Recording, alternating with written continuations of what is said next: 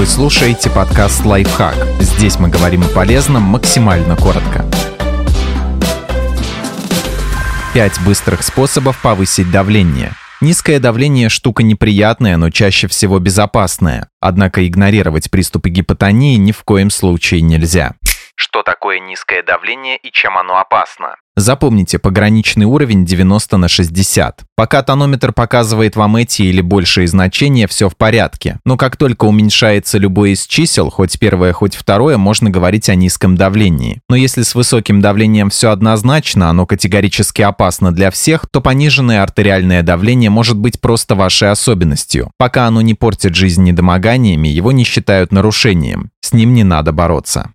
Как быстро повысить давление в домашних условиях? Съешьте что-то соленое. Кусочек селедки, соленый огурец, пару ломтиков брынзы или другого рассольного сыра, ложку риса, щедро приправленного соевым соусом. Хлорид натрия, та самая поваренная соль, повышает артериальное давление.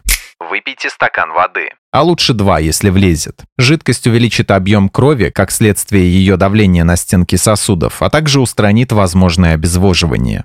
Наденьте компрессионные гольфы или чулки. Эластичные чулки обычно используют, чтобы уменьшить припухлость и боль в варикозных венах. Но кроме того, они уменьшают объем крови в ногах. Вытесненная кровь повысит давление в основных сосудах тела.